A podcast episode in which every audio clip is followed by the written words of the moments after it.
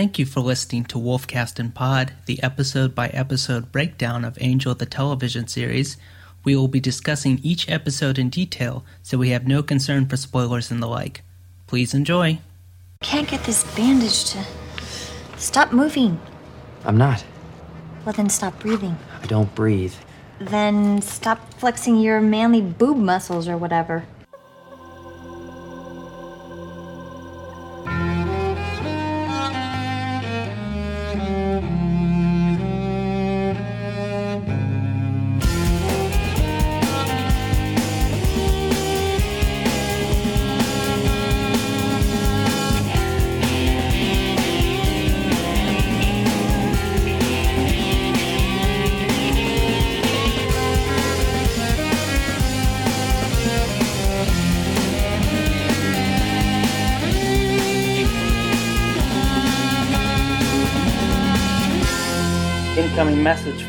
Higher powers.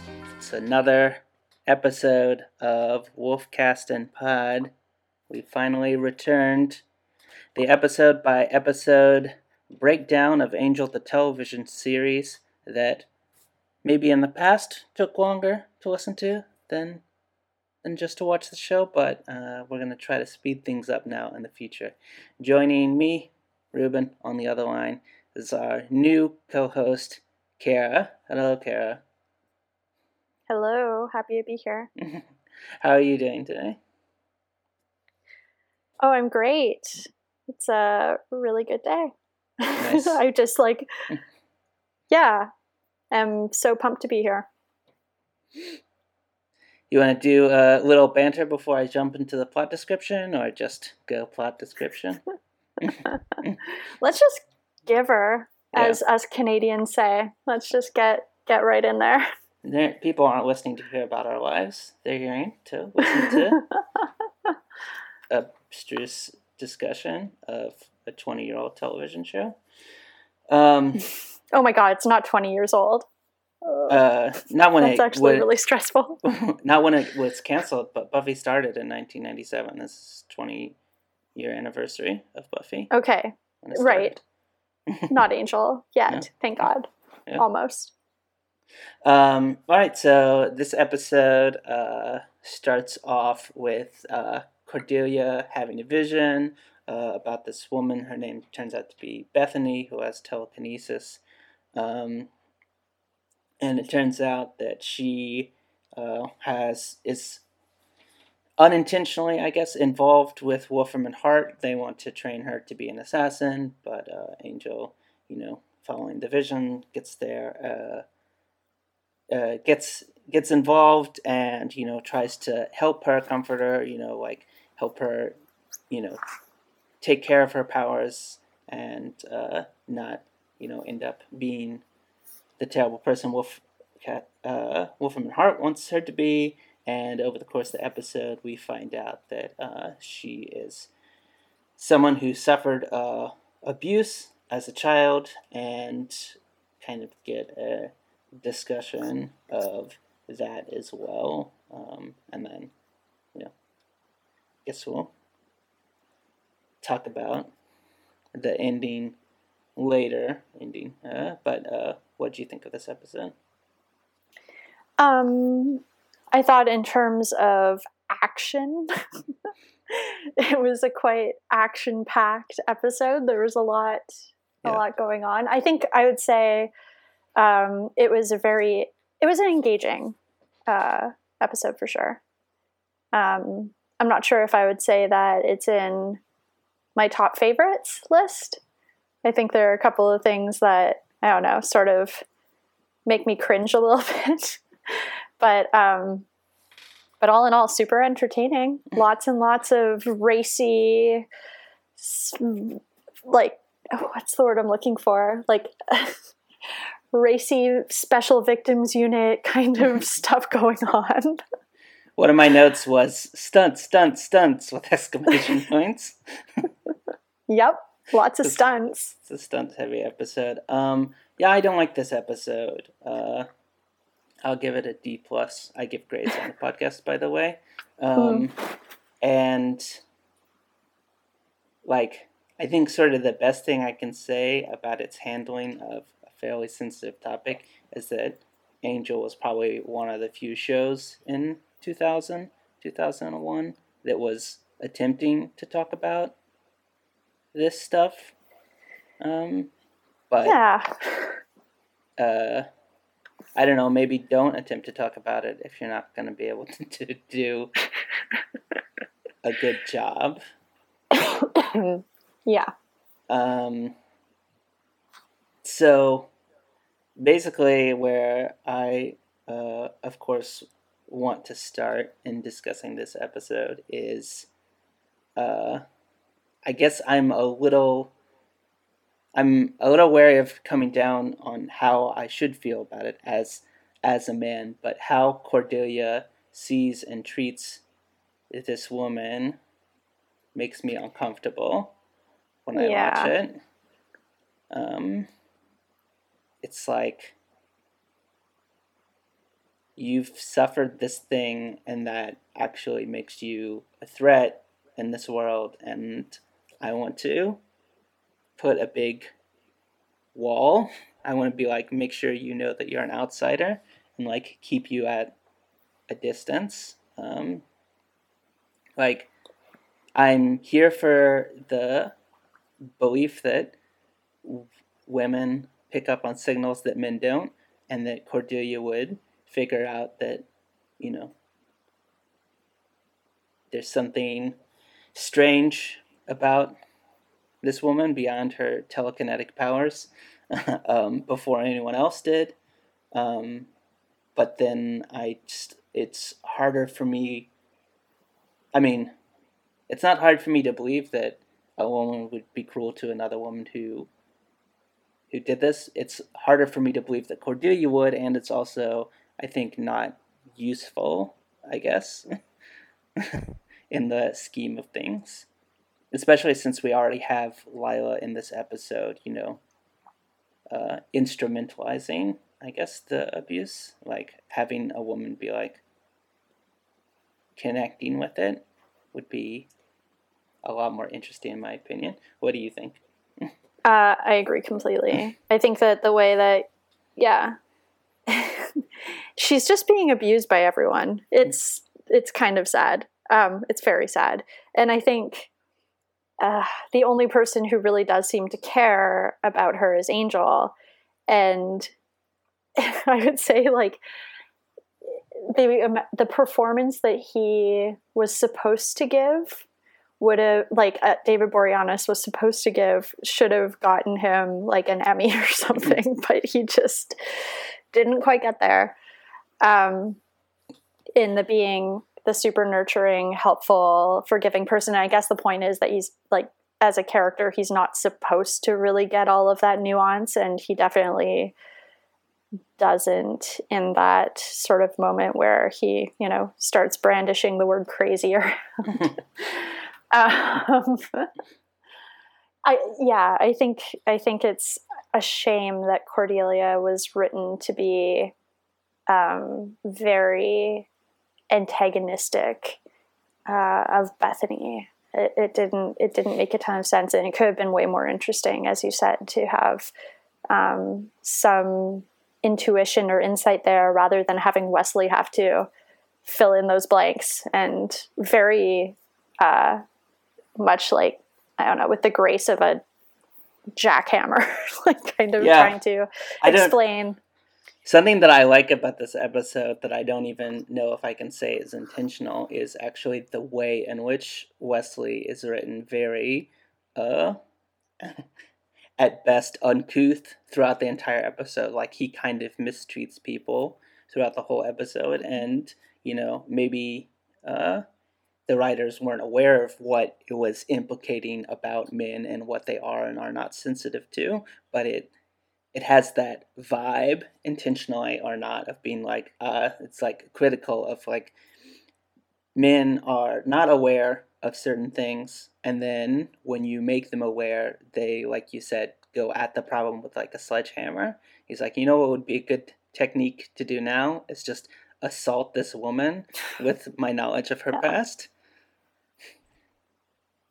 Yeah, It's- but like there wasn't that nuance there where it's like this is how men do things. Yeah. and then this is the more care oriented sensitive sort of delicate way that you know what i mean? Like drawing that that line was was a weird choice because it wasn't completely drawn correctly Mhm. it's a little bit of a squiggly line there um Yeah, I mean, I think it's something that I take out of the episode that I don't know whether or not they either intended or fully landed, but I do think that there are parts of the episode, like the fact that Wesley keeps doing it, that it's not just that one scene, like that that's, you know, at the beginning of the episode when they're discussing whether or not to pay Gunn in instead of like, you know, talking to Gunn about his feelings.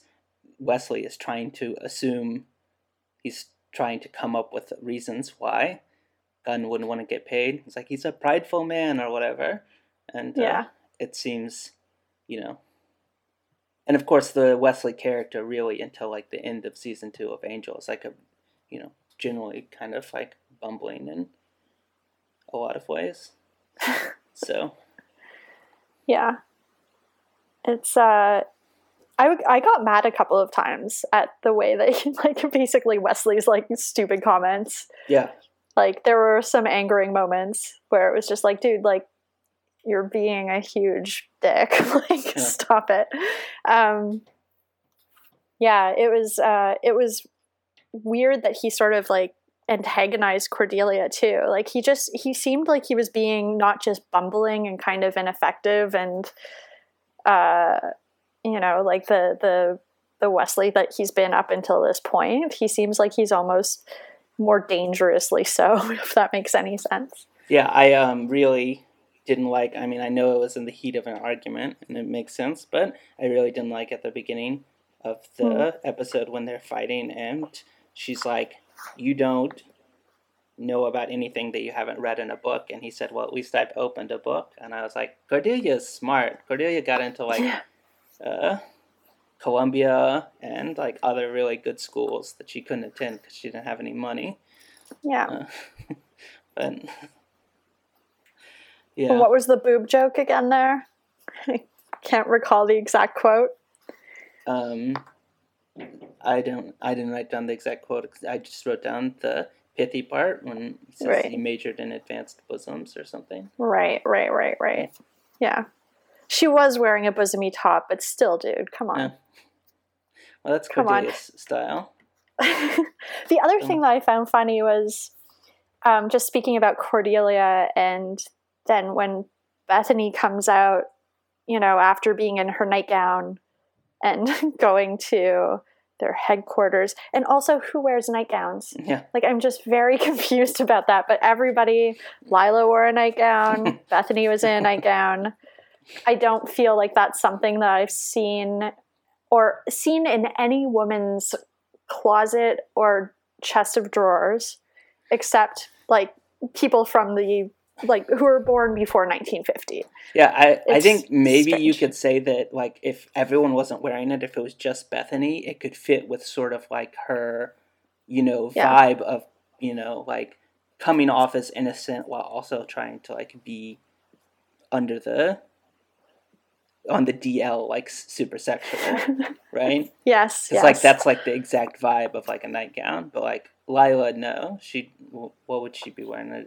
Nice lingerie or naked? Or like I don't a, even know. a teddy maybe like that might make sense if we were going for the 90s kind of look but yeah they were both in nightgowns which really surprised me anyway I, I you're right ruben like that is the vibe that if you're a crazy but sort of sexualized but kind of like innocent person Yeah. you're totally going to be in a nightgown but it was just really weird but anyway so she comes out the next day not in her nightgown she's in you know a relatively modest if too big for her outfit.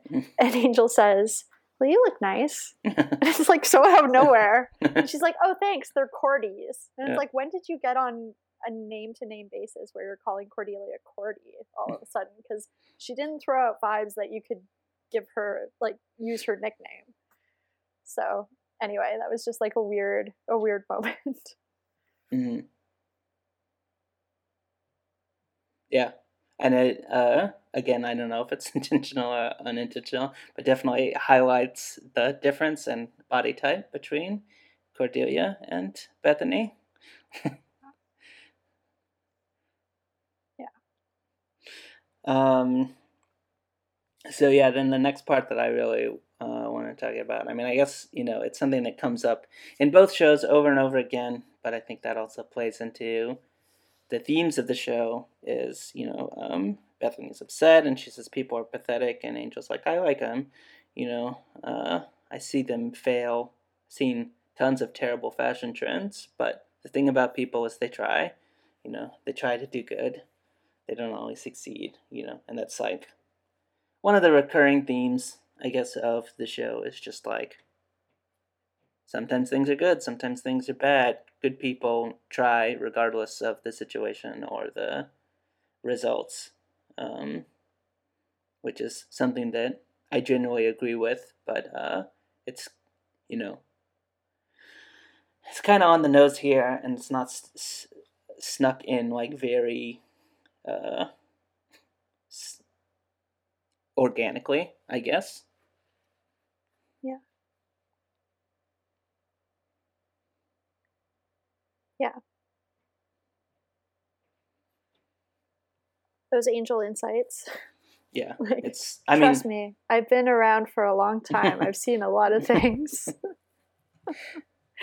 what you're going through is really nothing compared to all of the shit I've seen. well, I didn't get that vibe from it, but fair enough. Yeah, no, I mean, this is a problem in general with like, I guess, psychology represented in TV shows and movies is that they, they like. It's all. It almost always follows this same structure of like, you know, a kind of attack. Like, don't you know that blah blah blah about yourself? You need to face the facts about your trauma or whatever and then someone says something like nice that's like kind of pithy and they're like oh i've never thought about it that way and then you know they start to feel a little bit better and then there's a second act climax where they you know you know freak out and but are forced to face their trauma and then you know things are good Yeah, once you just like face it directly. yeah in this Like- case quite literally facing trauma face to face So, hey, I have a question about that trauma facing. So, did Angel encourage her to kill her dad? Or did Um, I read that wrong? it it definitely like the you know the ways to like possibly read that scene. Are one he's just telling her to kill that dude which um you know uh, angel as a television show is generally less shy about um the idea that maybe bad people should die sometimes. Like buffy definitely wrings its hands a lot more about like killing people who are not good people. Um, like even just in an earlier scene, the uh, you find out that the two would be paid rapists. Um, uh, one of them has died, and and and Gunn's like you see me crying. Yeah. Um, so yeah, that's one possible reading. The other reading is that he is, you know, testing her. I guess, like seeing whether or not like she's gonna be that type of person, and then you know, obviously, I guess whether or not she needs to be taken out if she's gonna be that type of person. Um, but you know, I guess the the way that it reads to me is just like the writers wanting to keep the audience on the edge of their seats as to what's going to happen. Right. Yeah, it's interesting because she was sort of um, questioned about the kind of person that she was for killing that guy. Hmm Um, so it's interesting to have at the very end when she's faced with that source of her trauma, like her dad. Um, yeah, that was sort of like, you know what to do. like, if it wasn't even you know what to do, it's like, do it. it was End pretty. end it. That's Yeah. it. That's it. It's like, end it. Um, yeah, so I guess that is a little bit ambiguous, but at the same time, it's like my take was, oh my god, like, cool. So he's just encouraging her to like murder her rapist father. Um, also, I wanted to believe that the rapist for hire wouldn't actually have gone through with it, but just get her to the point where she unleashed her like rage. Um, Yeah. Ideally, without them both dying, I guess. In Wolfram and Hart, Wolfram and Hart's. not uh, exactly a ideal moral scenario. company, so No, they might, you know, no. have those But people. would they hire people to like rape somebody? Are they that bad? I guess they're pretty bad. Yeah, Yikes. I don't know. A lot of things. but that's uh kind of i like the scene between uh, you just hinted at it between her and cordelia talking about that i don't think the show has the nuance to land this complex discussion but like Yeah.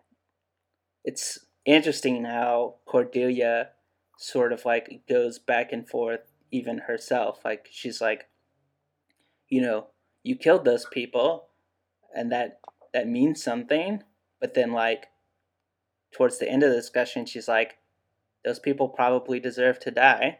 And i was like well that's that's a complex uh thing that you're opening up there.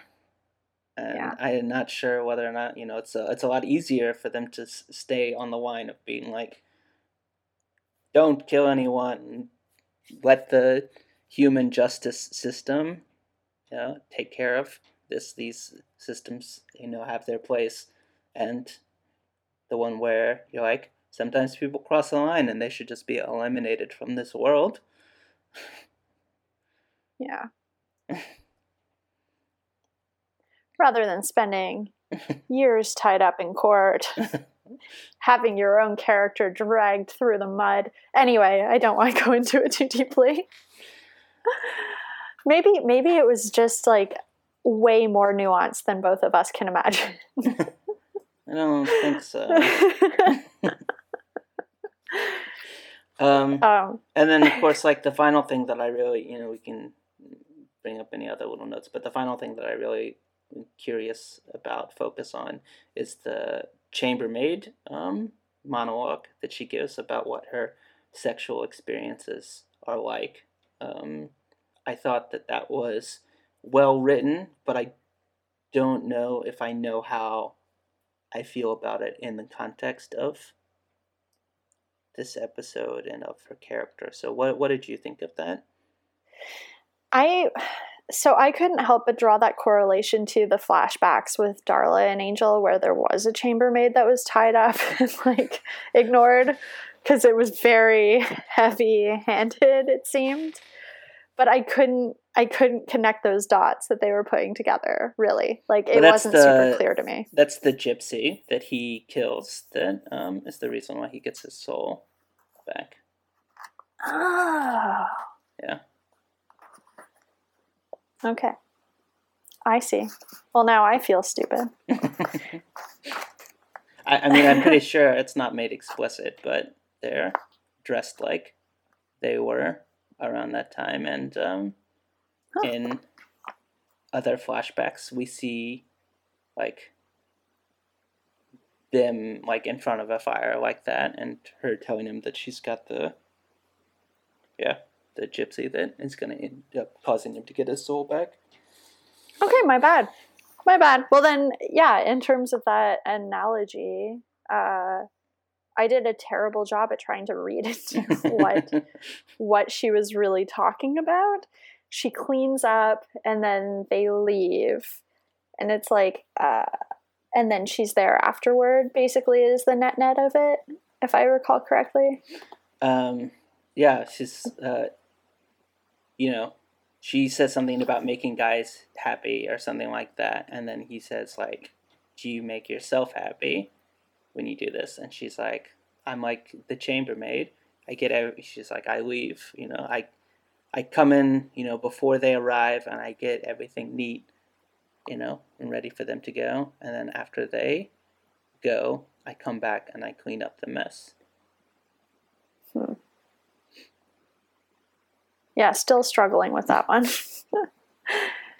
it doesn't seem like it communicates that much. Like it's very it's very vague, I think. I don't know. Am I am I just like super uh literal? Am I not able to I dig mean- into this any deeper? I I think it's a sad way to look at sex and like not totally uncommon even among people who aren't abused that like sex is just something that you know you do because that's what stereotypical men want and then your job is just to make the experience pleasant for them Hmm.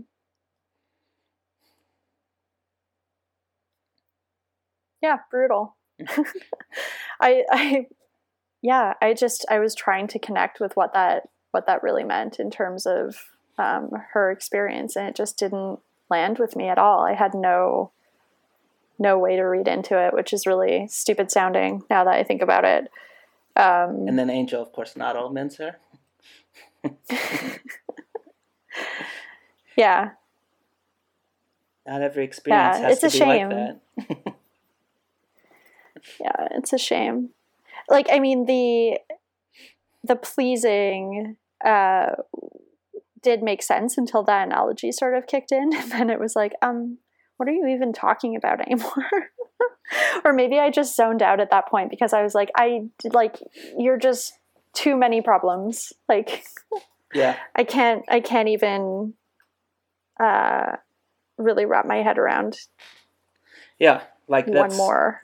I guess that's sort of similar to how I feel, where I was like watching it and I was like, I like this writing. Like, I, if someone just handed me this bit of monologue, I'd be like, oh, this is really interesting, and you're getting at something like painful and true here. But then, like, I don't know, what is her? You're already trying to deal with like a pretty super complex issue and well, you're just like muddying the waters, I guess. yeah, it felt like she could have had a four story, like a four episode story arc. Yeah. And they just like compressed it all into one thing. And it just made it seem really uh like it, it made her feel like she wasn't an, a, a person, Yeah. which is unfortunate because I think that she was a very interesting character and could have had um, a lot more going on, but because it was all compressed into this short time, it just the structure kind of failed her. Okay. I mean, those were like the three main scenes that I really wanted to like focus on. Are there any other like notes or things that you wanted to bring up? No, I think that that covers the things that I found really interesting, like in terms of themes uh, within the show. I think the rest were just sort of moments that were of minor note, I guess. Like, I loved Angel doing the procedural detective thing at the very beginning when he goes to the dumpster scene of the crime Mm-hmm. and pretends to be um, a detective and he's just got the banter down like it's like it's it's pretty impressive so i mean uh, like there are notes like that that i'm sort of you know i could leave or take Seen enough amateur night crap like this to fill a miniseries. exactly My favorite part of that scene is that he just steals someone else's coffee in order to appear more like a detective.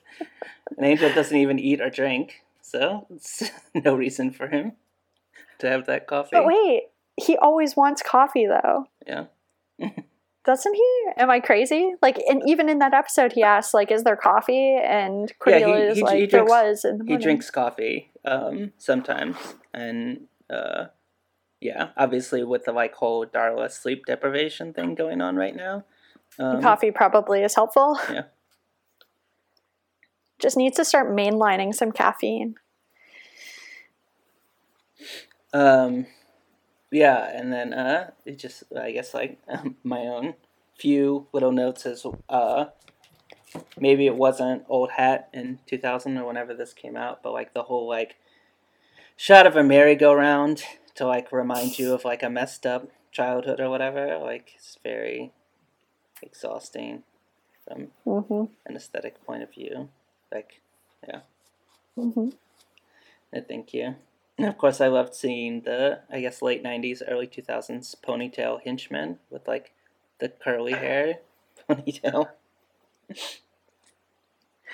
Gotta love a ponytail with some curly hair. That car chase. Yeah, That was. stunts, Pretty stunts, amazing. stunts.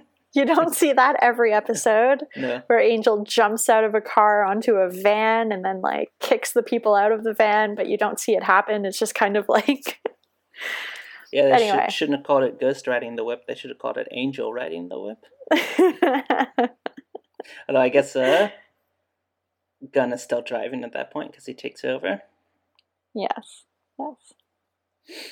Gunn Um, didn't have a lot going on in this episode. no, He uh he was a little bit there was so much else happening. but he has one of my Like- I think the funniest lines in the part in the episode when he's like, "Would you like to get paid paid on a case by case basis?" And he like looks at me and he's like, "Cool." like it's just not an issue for for Gunn. He's just like, "I'll take He's extra like, money." "Yeah, You want to pay me? Cool. Nice. And I also really like when um Angel falls through the door, the falls through the door gag, when he's pushed up against the border and then the person dies, so the border disappears. Oh, and I always love Holland Manners. I can probably bring it up every episode that he's in, but I really like that actor, and I think Mm, his performance is always good. yeah. Um, international titles. I I try to end the episode with like these facts from the Buffy wiki. So um, in German, this was called Außer Kontrolle, uh, out of control, and in French it was called Untou- Untouchable, Hmm. untouchable. Um, pop culture reference. You wouldn't like me when I'm happy is of course a reference to the Hulk, saying you wouldn't like me when I'm angry. Uh, doesn't look like there's any trivia. Gypsy Girl in Angel's Dream is not the same actress as in 5 by 5 who was a thin brunette. On this episode, she has a thicker build with blonde hair.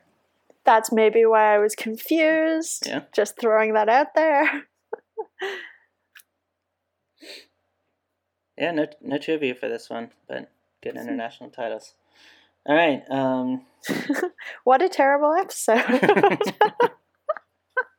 I I don't remember exactly. I think there's one more episode in this season that I don't like, maybe two, but like I I I always remember like I think this one as being like this one's not good and then season 2 starts to get good like pretty soon after Yeah. this.